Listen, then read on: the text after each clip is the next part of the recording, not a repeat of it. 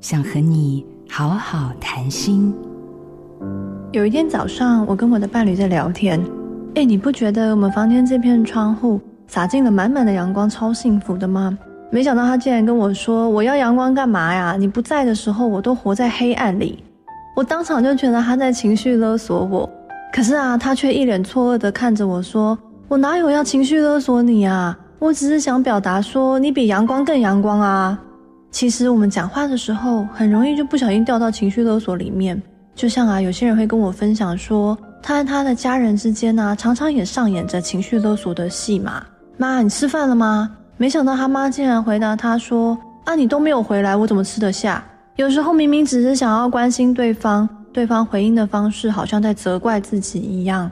其实很多时候，就是因为我们在沟通的过程当中，我们没有好好的正面去回应对方。反而是用一些拐弯抹角的方式来回应，一个不小心，其实就会变成了像是情绪勒索一样。当你如果已经开始发现了自己有这样的状况，或是发现了另外一半也有类似的情况的时候，就要适时的提出来和他讨论。